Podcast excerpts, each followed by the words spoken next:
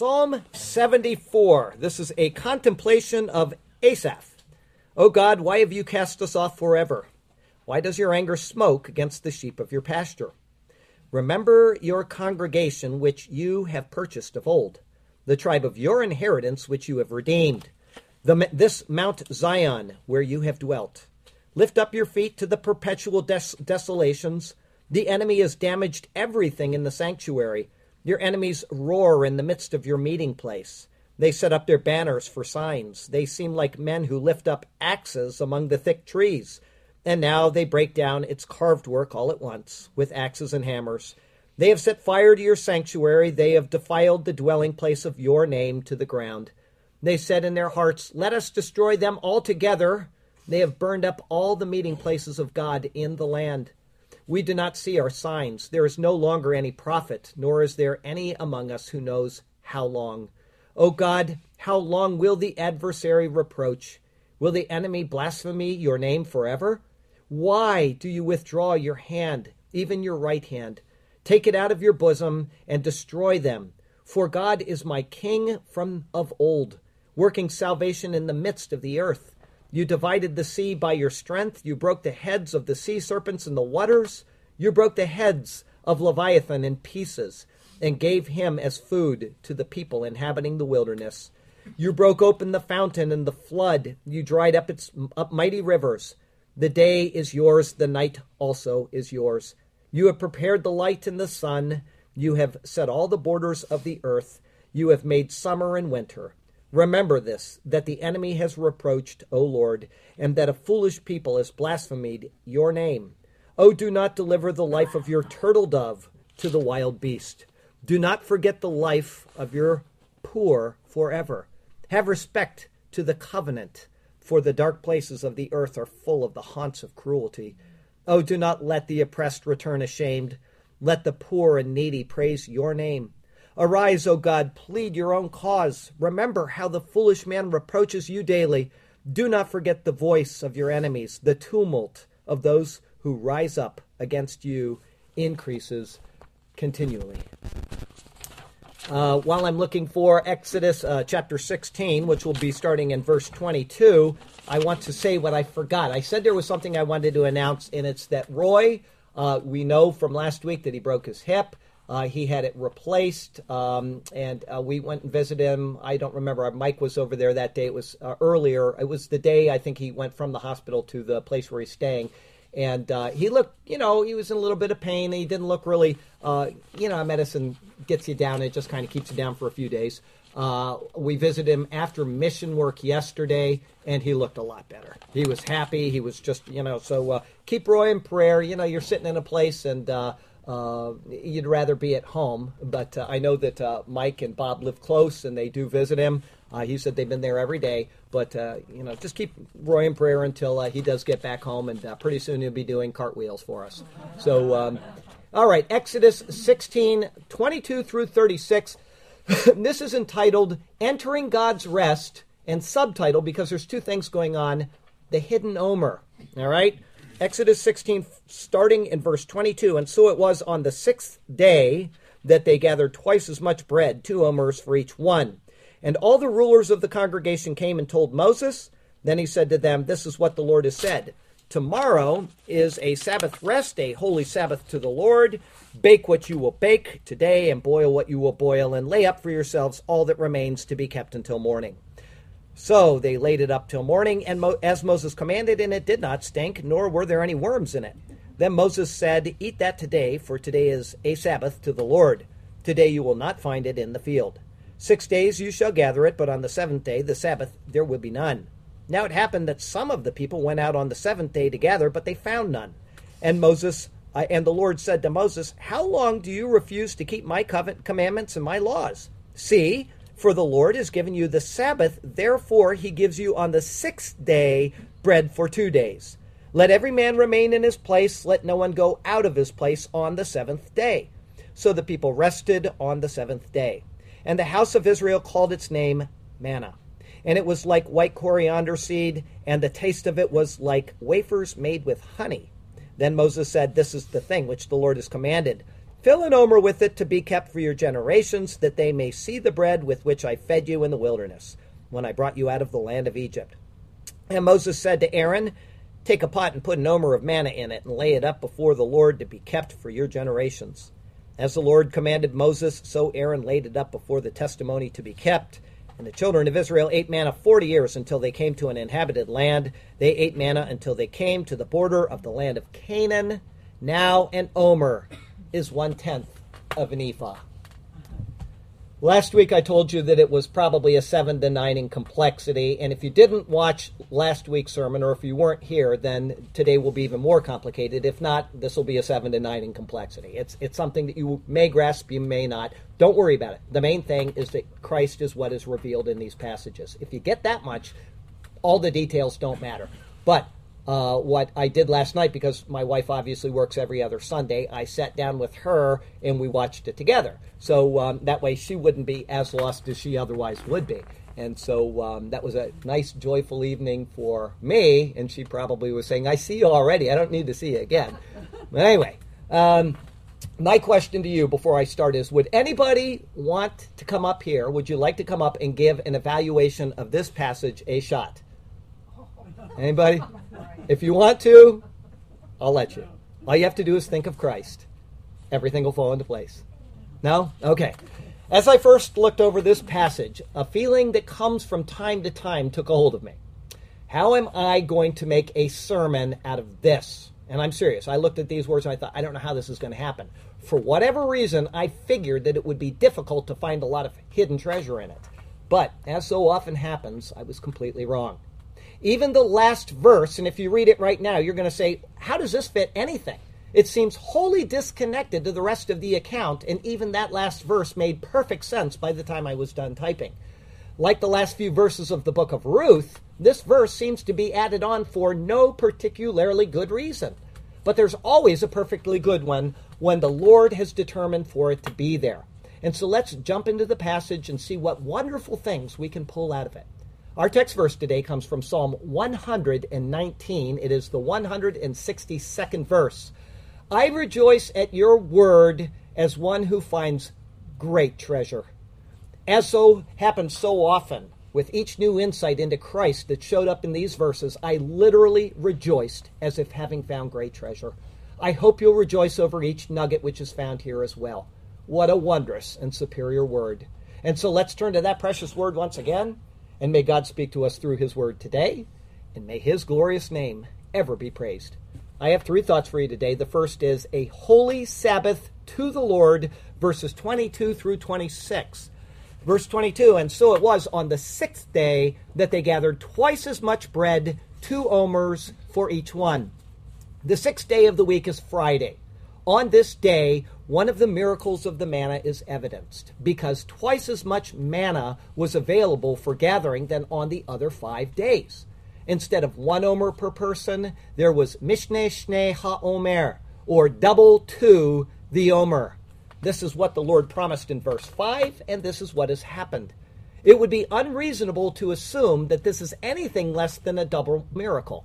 The manna itself was neither natural in either content or amount. The fact that it came to be twice as much on Friday only added to the miraculous nature of the event. It should be noted that the manna is called bread here and elsewhere. It isn't merely called food, nor is it always specifically called by the name that it's been given, manna. Instead, it is called bread. It is a picture and a foreshadowing of Christ, who is the bread of life. Verse 22 continues And all the rulers of the congregation came and told Moses. This is what's recorded in verse 5. And it shall be on the sixth day that they shall prepare what they bring in, and it shall be twice as much as they gather daily. There's one of two possibilities concerning the reaction of these elders. The first is that Moses relayed this information to them and they simply didn't pay attention, or Moses didn't tell them in order to see how they would respond to what happened. Either way, it seems by their appearing before Moses to tell him about the great harvest that they weren't sure what to do with the surplus. If they kept it, would it stink and be filled with worms in the morning? If they threw it out, would they be held accountable for wasting what the Lord had provided? Remember last week I said that it was about 93,500 bushels for one day of food for this many people. If they were to throw all that away, would the Lord be angry? Either way, they seem to be in a conundrum concerning what they should do with the double portion they had received. And so Moses explains or re explains it to them. Verse 23 Then he said to them, This is what the Lord has said. Tomorrow is a Sabbath, a holy Sabbath to the Lord. This verse contains the first use of the word Shabbaton or rest, which is in the entire Bible. Literally, Shabbaton, Shabbat, Kodesh, Yehovah Machar, or a rest, a holy Sabbath to Jehovah is tomorrow. Scholars are divided on how to present the Sabbath day here. Some argue that the Sabbath is to be considered an eternal institution based on Genesis 2, verse 3, which said, Then God blessed the seventh day and sanctified it, because in it he rested from all his work which God had created and made. Some go so far as to say that there was confusion in these elders about what to do on the Sabbath because they had this double portion on Friday and they were confused about what to do with the second Omer on Saturday. Would they be allowed to violate the Sabbath to prepare it? That is absolutely nonsense. Nothing in Scripture shows that the Sabbath existed at all until this point in history. Not a single verse outside of Genesis 2, verse 3, hints at this, and the text itself will disprove this. Secondly, Genesis 2, verse 3, only became a written fact after the giving of the law through Moses, and it will be written after this account right here in Exodus. Genesis 2, verse 3, simply describes the fact that God sanctified the seventh day, but it goes no further than that. There was nothing prescriptive added to the general statement which was made in Genesis. Thirdly, the reason is given for the Sabbath in the presentation of the Ten Commandments. There's two of them, one in Exodus 20 and one in Deuteronomy chapter 5. But the reason for the giving of the Sabbath in both of those Ten Commandments is different. First, it is based on creation, and then it is based on redemption. Therefore, the Sabbath was uniquely revealed to Israel at the time of their organization as a nation to show that the Lord is their creator and their redeemer. Until this point, there was no need to mandate the Sabbath to the world. And to demonstrate that this is certain, the Lord told Israel that the Sabbath would be a sign between him and them a sign of sanctification. That is found in Exodus 31. Here's what it says And the Lord spoke to Moses, saying, Speak to the children of Israel, saying, Surely my Sabbaths you shall keep, for it is a sign between me and you throughout your generations, that you may know that I am the Lord who sanctifies you. Also, these words directly clue us into this because it says, Tomorrow is a Sabbath rest. It does not say HaShabbat or the Sabbath. Instead, it leaves off a definite article. If the people were aware of the Sabbath as an institution, it would have said HaShabbat or the Sabbath. It does not. Instead, Moses was made aware of it in connection to the giving of the manna. Unfortunately, the King James Version of the Bible utterly mistranslates this verse and adds in two definite articles which do not exist in the Hebrew. They say tomorrow is the rest of the holy Sabbath unto the Lord. By adding these in, they have inserted inappropriate theology to the text, which I believe has actually been harmful to the church, because that's the Bible that has been used by all of these churches that went off on these aberrant directions, like the Seventh day Adventists. And finally, in the same line of thought, Moses gives additional specificity by repeating the words and adding in the word holy. He says, Tomorrow is a Sabbath rest, a holy Sabbath to the Lord. The entire phrase smacks of and implies uniqueness and thus first time instruction concerning Sabbath requirements. The reason why it's important to know this is because of the highly divergent teachings on the Sabbath within Christianity. Those who teach that a Saturday Sabbath is required for Christians will make the claim that this is an eternal standard of God that always existed for humanity. This verse here shows us that this is not true. Much of this aberrant doctrine surely arose from the mistranslation of the King James Version. Rather, only now is the Sabbath introduced into God's redemptive plans for man. In the giving of the manna is a picture of Christ. And in the giving of the Sabbath in connection with the manna is another picture of Christ. As he is our bread, he is also our rest. This is seen explicitly in Hebrews 4, verse 3, which says, For we who have believed do enter that rest. By faith in Christ, our heavenly bread, we enter into God's eternal rest, pictured by the giving of the Sabbath. It is only a picture. Verse 23 continues Bake what you will bake today, and boil what you will boil, and lay up for yourselves all that remains to be kept until morning. The Hebrew here is more expressive than our words. It reads, Baking you shall bake, and boiling you shall boil. In this thought is more than just instruction for the manna, though. There is also a hint as to, to the unique nature of this substance. It wasn't just something that one would eat uncooked, it was also something that could be cooked in several ways. It could be baked or it could be boiled. This means that it could be used as a base for other things like the addition of spices or sauces. One can bake bread, but boiling bread isn't something that we think of doing. If we boil bread, all we're going to do is drink a lot of glop. The nature of the manna then shows that it could meet many different culinary needs and desires for the people to keep them from getting tired of the same thing. And yet, that is something they will actually complain about in the time ahead. Moses' instructions here are given for them to do all of the work for Saturday on Friday. In doing so, they would be able to keep the Sabbath holy to the Lord. Everything that remains would be kept for the following day. The Hebrew word for remains is adaf. It is the second use of it now in the Bible. The first was in verse 18, which we saw last week, and it showed that there was no excess after the people gathered the manna. Now it is used to show that there was not only excess, but an entire day's worth of excess. It is a specific, miraculous exemption to the standard expected for the other five days. Verse 24 So they laid it up till morning, as Moses commanded, and it did not stink, nor were there any worms in it. Again, we see the miracle of the manna.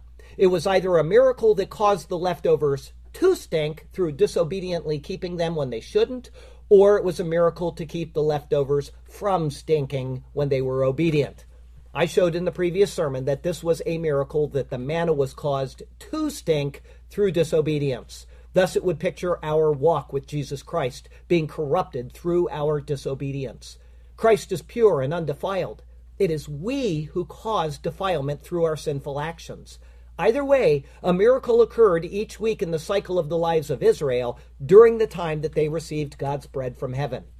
As Matthew Poole comments on this verse, he says, So great a difference there is between the doing of a thing upon God's command and with his blessings, and the doing of the same thing against his will and with his curse. Verse 25 Then Moses said, Eat that today, for today is a Sabbath to the Lord. Today you will not find it in the field. Again, there is no article in front of Sabbath. It simply says a Sabbath. However, this is the formal institution of the Sabbath for Israel, as will be seen in the next verse. And so actually, it precedes the giving of the law. It is implicitly so in several ways. First, through the giving of the name Sabbath to designate the day. Second, because God provided in advance of the Sabbath for the Sabbath. And third, he directed what was provided on Friday was to be prepared on Friday in advance of the Sabbath.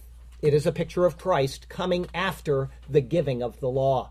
When he came, the law was annulled, and with it, the Sabbath day requirement was annulled. For now, though, the Lord expected rest when rest was given. The Geneva Bible states it this way God took away the opportunity for their labor to signify how holy he would have the Sabbath kept. It should be noted here that eating is not considered work. Now, that may sound obvious, but fasting, which is mandated elsewhere in the Bible, has a specific meaning and intent behind it. Israel was not expected to fast each Sabbath, but when they were told to fast, it became an additional precept wholly unrelated to the Sabbath. Verse 26 Six days you shall gather it, but on the seventh day, the Sabbath, there will be none. This verse confirms that the thought that the first Sabbath was not a one time occurrence. Rather, it was to become the standard at all times and as long as the manna was provided.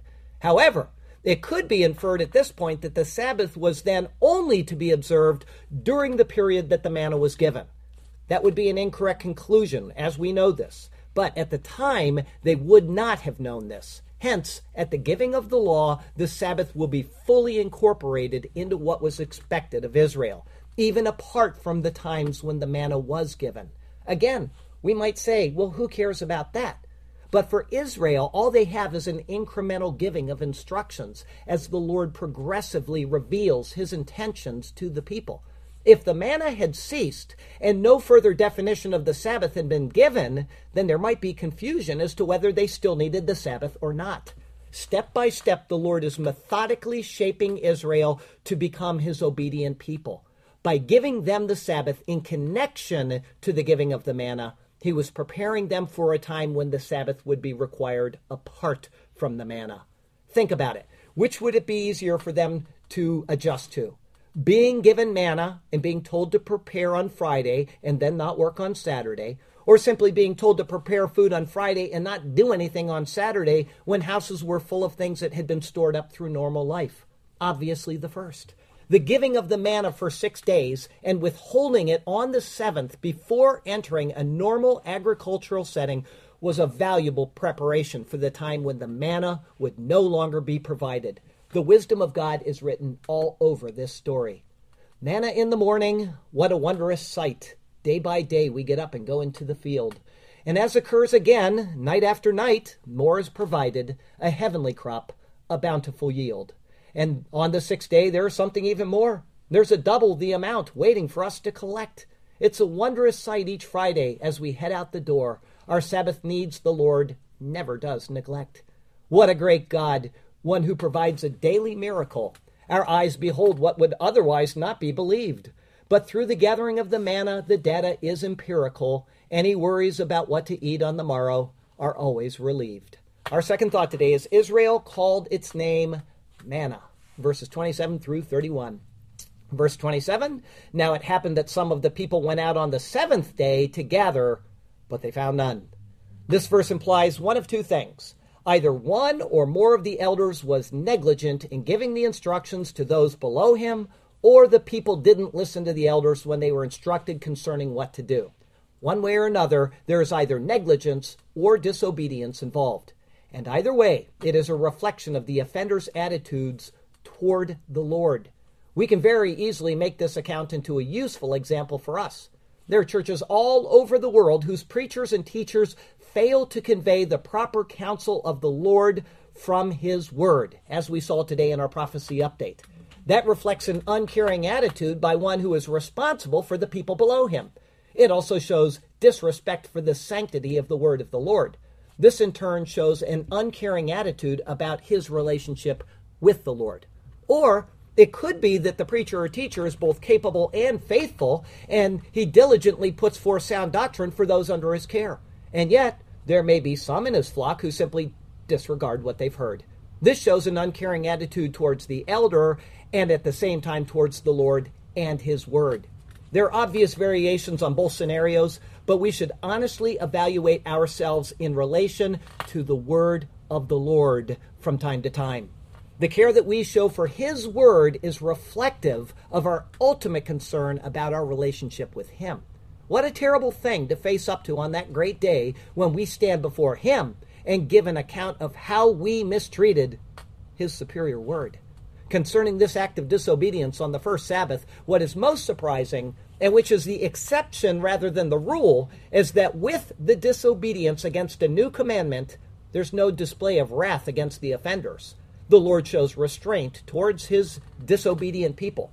But the next verse shows us that he, in fact, does care. Verse 28 And the Lord said to Moses, How long do you refuse to keep my commandments and my laws?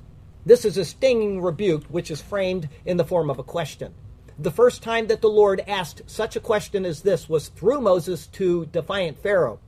Here's what he said in Exodus 10, verse 3 Thus says the Lord God of the Hebrews, How long will you refuse to humble yourself before me? Let my people go, that they may serve me. It is as if the spirit of Pharaoh is dwelling in the people whom he delivered from Pharaoh. And it will continue to be seen in them almost constantly in the pages of the Bible. The next time this form of question is given will be in Numbers, after the giving of the law and as the people are being ready to enter into the land of Canaan. There in Numbers 14:11 we read this. Then the Lord said to Moses, "How long will these people reject me? And how long will they not believe me with all the signs which I have performed among them?" And because of the rebellion, the Lord sentences the congregation to wander aimlessly in the wilderness until their bodies fall dead. Only two of them, over the age of 20, will be spared because they defended the honor of the Lord. All the others perished without ever reaching the land of promise. Question What is the name of those two people? Caleb and Joshua. Thank you. Somebody reads and remembers their Bible. Verse 29 See, for the Lord has given you the Sabbath. The translation here follows the Hebrew properly. Re'u, or see, is exactly what's being relayed. He is telling them that they are to perceive that the Sabbath has been given for a reason. It is for the people because they are his people. As I noted from Exodus 31 earlier, it was to be a sign that they were the people of the Lord. Even though that hasn't been stated to them yet, it is implicit in the fact that they were with him, and he has given it to them. The Egyptians aren't there, the Chinese aren't there, the people of Zimbabwe aren't there. He is with Israel, and he has given them Hashabbat, or the Sabbath, for a reason. It is now the first time in the Bible that the Sabbath has been used with a definite article, once again confirming that this is a new thing which has been introduced and which is now specifically defined by the Lord for the people. It has gone from the general to the specific. A new ordinance has been instituted for them. Verse 29 continues Therefore, he gives you on the sixth day bread for two days. What was implicit is now explicit. It is as if he's knocking on their Googleette, their skulls, and saying, Hello, anyone home? I've given you bread for two days for a reason. I even told you the reason and what to do about it. So let's go through this step by step. Did I give you bread for two days any other day? No? Oh, okay. And did I give you two days of bread on the sixth day? Yes? Good. And did I tell you that I wouldn't give you any bread on the seventh day? Yes. So why are you going out and looking for bread on the seventh day? Your new name is Filbert, because you're a nut. Now listen closely, Phil, because I have some instructions for you. Verse 29 continues Let every man remain in his place. Let no man go out of his place on the seventh day very few translations of the 20 that I read, very few translations of these words convey the idea they relay properly. Two different words are translated here as place. The ISV and a few others show the distinction. It says in the ISV, let each person stay where he is. They use one concept. Let no one leave his place on the seventh day. The first word is tata, which means under. The phrase says, Shebu ish tata, sitting man under himself. It gives the idea of staying put. The second word is makom, which means place. It says, Al yetse ish mimekomo, let no man go out of his place. There is a spirit and an intent that the people were to rest. However, there's a point to which these words were taken to absolute absurdity in their, you know, history of Israel. There are accounts of people having fallen down on the Sabbath and refused to get back up, lest they defile the Sabbath. But in order to fall, they had to get up in the first place. The Sabbath will be addressed and it will be readdressed in the Old Testament. But it will be Jesus who truly defines what the giving of the Sabbath meant. In Mark 2, he says this The Sabbath was made for man, and not man for the Sabbath. Therefore, the Son of Man is also Lord of the Sabbath in the completion of his work, fulfilling the law, he is now our rest.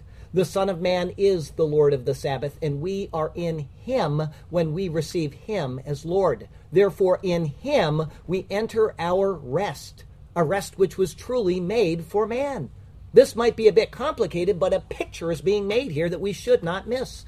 The Lord created Adam on the sixth day, and it says in Genesis 2, verse 8, that he then placed him in the Garden of Eden. It implies that he was made outside of the garden and then placed in it. The word used to describe placing him in the garden is yanach. It carries the idea of being set. and it means the same as the word nuach, which means rest. It is then the same word which is used in verses 23 and 24 of this chapter, right here, for laying up the bread for the Sabbath. Here we're being given a picture. God rested the man in the garden, and this bread is being rested for the Sabbath, the day of rest. What we lost in the Garden of Eden, God's rest, is being pictured here in the weekly Sabbath observance for Israel and which finds its fulfillment in Jesus Christ. Again, Hebrews 4, verse 3 is the key to this lovely picture. For we who have believed do enter that rest. It is a verse we should memorize and we should never forget. The picture was given for us to see and to grasp today while the instruction was finally obeyed by the people. Verse 30. So the people rested on the seventh day. This verse here uses the verb form of the word Shabbat, and it conveys the idea of ceasing or desisting. The people ceased from looking for manna on the seventh day. Again, it is a prophetic picture of redemptive history. Man had searched for heaven's bread, but it was out of reach. However, the bread was provided in Christ. For those who have believed, we have received heaven's bread, and we have ceased looking any further for it. For those who haven't, they are still searching. But in the millennium, he will sit on his throne, and the nations will stream to him. The six days of the week look forward to the seventh day of rest, just as the 6,000 years of man under labor look forward to the last thousand years of rest under Christ. Verse 30 is given to show us Christ. It is offset to show us the marvelous picture of what he has done for us and what he will do for the world at large. It's simply amazing. Although they made no connection to Christ at all in their commentary, Keil and Delitzsch say this about the gathering of the manna. Through the commandments which the Israelites were to keep in relation to the manna, this gift assumed the character of a temptation or test of their obedience and faith. And they're exactly right. And it's just what we are expected to accept in our relation to our spiritual lives as humans. We cannot seize heaven, nor can we work for it. We must be obedient to the Word of God and demonstrate faith in Christ who has done the work for us. The bread and the rest are completely tied together in this account because they both picture Christ and his work. If we have the bread, we also have the rest. If we lack one, we lack both. It breaks my heart that Seventh day Adventists like Ben Carson, who's running to be president right now, have missed this fact. They have missed Christ. They're trying to work their way to heaven. Verse 31 And the house of Israel called its name manna. I explained this in last week's sermon. The name is actually man, not mana. The name mana comes from the Greek translation of the Old Testament. In Hebrew, man does not mean what. The meaning of the name is not agreed upon, but the name is man. Verse 31 continues, and it was like white coriander seed, and the taste of it was like wafers made with honey. The word for coriander seed is only used twice in the Bible, and both times it is used to describe the manna. All translations agree that it is coriander, but some scholars do not. However, it is still sufficient to describe the size of it, which is small and round. Later in Numbers, it will also describe it as resembling bdellium, which is a whitish, transparent, wax like resin. Along with the other images given, we can have a pretty good idea of what it looked like. As coriander seed is small and unnoticeable, it forms a picture of Christ. Small in the eyes of the world, and yet the only source of true nourishment for the world. The color white may be used to describe him as well. In the Song of Solomon, a poem about Solomon and his bride, which is picturing Christ in his church, we read this My beloved is white and ruddy, chief among 10,000. And interestingly, we have gone through over 2,500 years of human history so far in Genesis and Exodus, but the sense of taste in a verb form has never been mentioned until now. Meals have been cooked and they've been consumed, Fruits and grains have been eaten in the Bible's pages, but until this verse, the mentioning of the ability to taste has been left off. Manna is described as having the ta'am, or taste, of wafers with honey. But if you think of it, if you don't know what wafers and honey tasted like, you'd be kind of in the dark about the taste of manna. However, honey is one of those foods that is found pretty much everywhere in the entire world. This is because honeybees have been domesticated in all places. Further, Honey doesn't spoil, and so it can be transported anywhere. This probably is not coincidence. The taste of the very substance which is described as bread from heaven and which pictures Jesus Christ is pretty much universally known. And therefore, we have another revelation from God's Word. The word is used to describe Jesus and is said to be sweeter than honey to the mouth.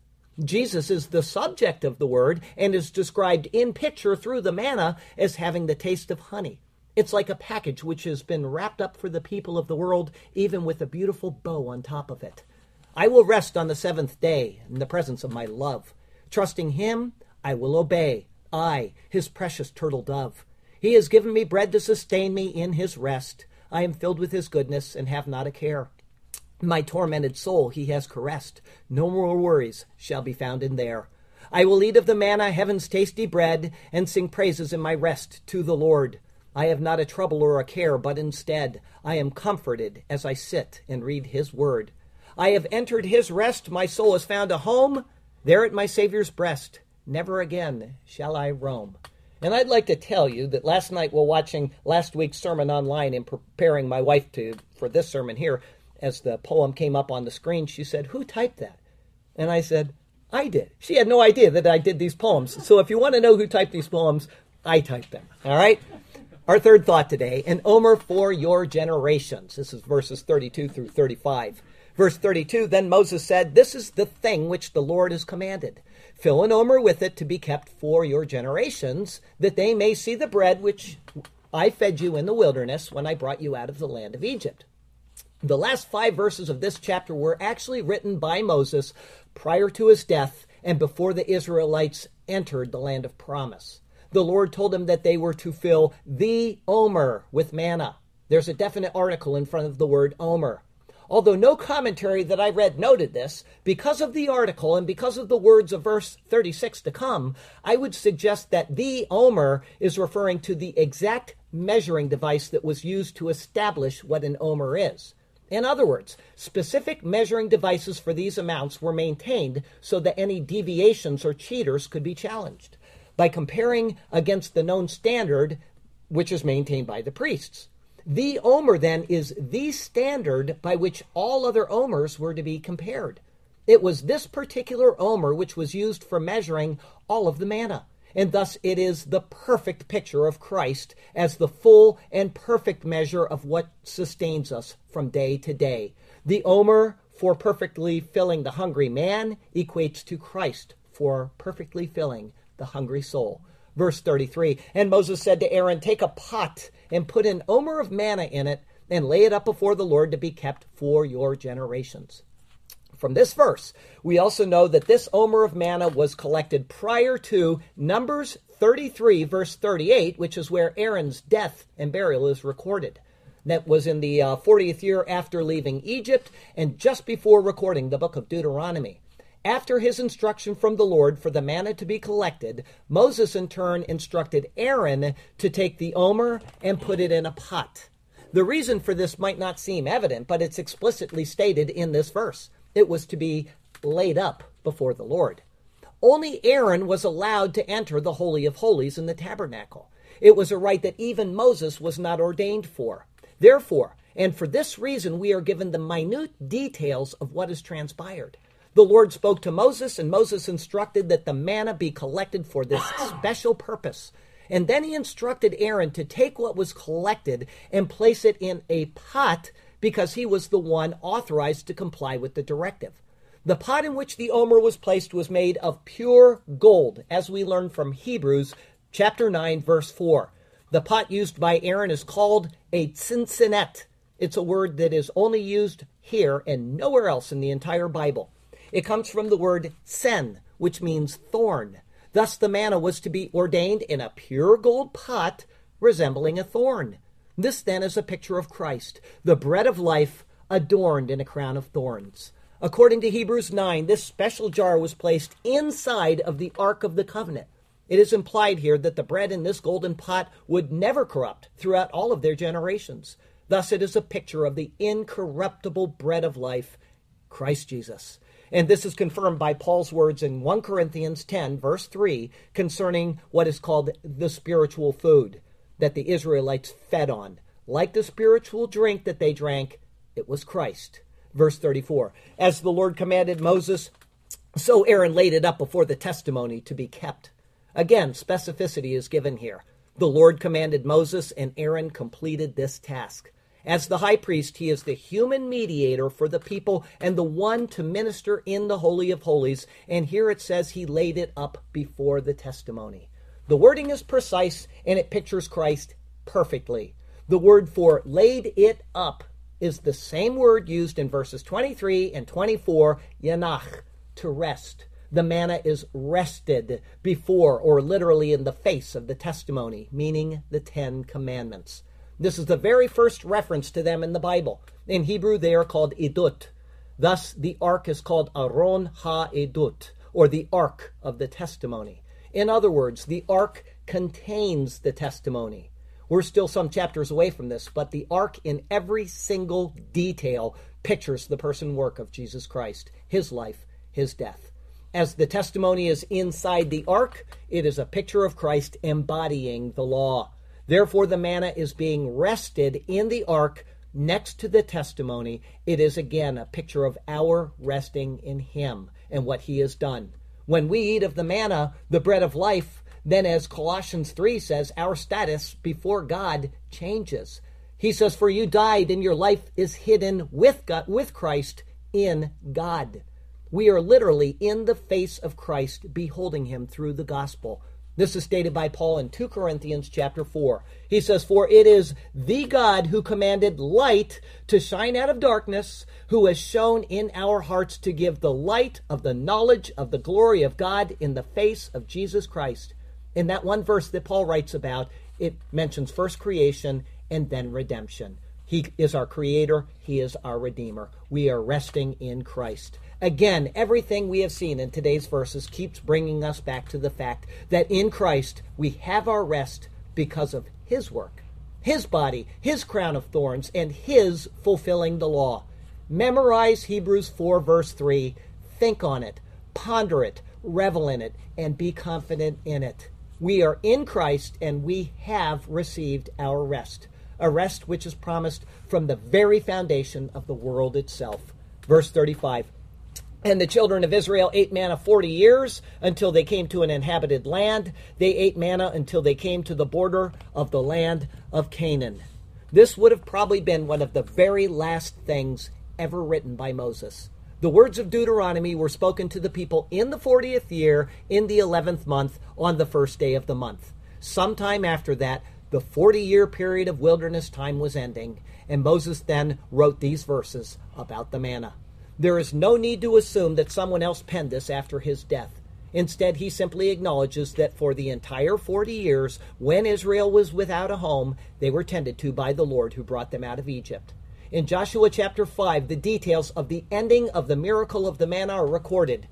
Now the children of Israel camped in Gilgal and kept the Passover on the 14th day of the month at twilight on the plains of Jericho. And they ate the produce of the land on the day after the Passover unleavened bread and parched grain on the very same day. Then the manna ceased on the day after they had eaten the produce of the land, and the children of Israel no longer had manna, but they ate the food of the land of Canaan that year. Any later writer would have included that the manna had ceased. But this verse simply says that the manna continued until they came to an inhabited land and to the border of Canaan, meaning the last spot where Moses stayed with Israel before his death. He faithfully recorded the account and placed it right here in Exodus chapter 16, where it most perfectly fits with the pictures of Jesus Christ that it is intended to make. Christ sustained their living bodies every single step of the way. And if this is not a perfect picture of us receiving our spiritual nourishment until we pass over Jordan and into the true land of promise, I can't think of anything else that would suffice. Every spiritual need that we have is provided for in the bread of life our Lord Jesus Christ, who is sufficient to nourish us until he delivers us to our heavenly home. Verse 36 ends our verses today and the chapter with these words Now an omer is one tenth of an ephah. This seems like an unusual way to end a chapter which is so wonderfully used to picture Christ. It just seems very bizarre. Why on earth would the Lord simply add on a verse which seems so unnecessary? There are at least two reasons that I can think of for this. The first is that Moses is explaining the word ephah now, and yet retroactively from the end of the wilderness journeys, so when that it is never used again, the people would know what an omer is by volume. I said ephah, I meant omer. The second is dependent on the first reason. It is that the word omer as a measurement is used only six times in the entire Bible, and all six are in this chapter that we're looking at right now. After this chapter, the term one tenth of an ephah is going to be used to describe the same measurement. Why would the Lord do this instead of simply carrying on with the set measurement known as an omer? The answer is, of course, Christ. The number six in the Bible is the number of man. It's the number of man. E.W. Bullinger describes the number. He says, six is either four plus two, which means man's world, four, with man's enmity to God, two, brought in. Or it is 5 plus 1, the grace of God made of none effect by man's addition to it, working our way to heaven, or perversion or corruption of it. Or it is 7 minus 1, i.e., man's coming short of spiritual perfection. They all say the same thing. In any case, therefore, it has to do with man. It is the number of imperfection, the human number, the number of man as destitute of God, without God, without Christ. That's Bullinger's words there. And Omer is what sustains a man for a day. Hence, there are six mentions of the Omer in this passage. But that is insufficient to sustain a man, isn't it? There are actually seven days in a week. What about the seventh day? It's there, it's tucked away for us. When the Omer is mentioned in verse 22, it says two Omers. Thus, there is a hidden Omer in the text itself. The miracle of the manna is that because of the man Christ Jesus, there is always sufficient bread to sustain us. And because of the man Christ Jesus, we have now entered into God's rest. The hidden omer is always enough to sustain the people of God because the hidden omer is our rest in Christ the Lord. That's where it belongs. And because of this, and because of this, we have entered into Him through faith and faith alone. Never underestimate the marvel of what God has concealed in His perfect word. It is beyond imagination. I'm sure for every single picture and detail that I've pulled out of this chapter for this sermon, I have missed 20 more. The wondrous treasure that we call the Holy Bible is truly God's majestic and superior word. Now think of it. I want you to think of it. If God has put such tender and such minute care into His word for us to see His Son and people keep missing details even thousands of years after they were penned, then how much more do you think he wants you to see the open and revealed message about his son? It's a message of love and reconciliation. It is a message of hope for the weary human soul. If you have never simply reached out and grasped this hope and made it a reality, I want to tell you how you can, even right now, even today. Let me tell you about Jesus Christ the Lord. Every single picture, as you've seen in every verse, every word is pointing to what God is going to do in redemptive history. He is making pictures of Christ so that when Christ comes, we won't miss him. And Jesus said this with his own mouth in John chapter uh, 5 or 6. He said, You know, you look to the word, that's the word that speaks of me. Moses wrote about me. And God is just trying to show us this again and again and again so that we don't miss the simple message when it comes. God came out of the eternal realm. He united with human flesh in the womb of a woman. He didn't inherit Adam's sin, right? He's perfect and without sin. And then he lived under this law that Israel is given that they could never live. You wait till we get to the Ten Commandments and you see how utterly they failed the, the Ten Commandments. You wait. I've typed the first half, I'll type the next half tomorrow, the Lord willing. That law utterly condemns us. And trying to fulfill that law only slaps God in the face because he sent his son to do these things for us. It's saying, I don't trust that what you have done in your son is sufficient to get me back to you. And therefore, I'm going to keep working my way to heaven. I'm a Seventh day Adventist or I'm a whatever. I'm going to keep working instead of trusting in Jesus Christ. And God says that is insufficient. It will always condemn you because I have done the work in my Son. And all he asks us to do is to simply, by faith, say, I receive Jesus Christ as Lord. That's all he wants from you is to say, I understand I'm a sinner, that he didn't sin, and that he took my place at the cross of Calvary. And then he popped out of the grave to prove it.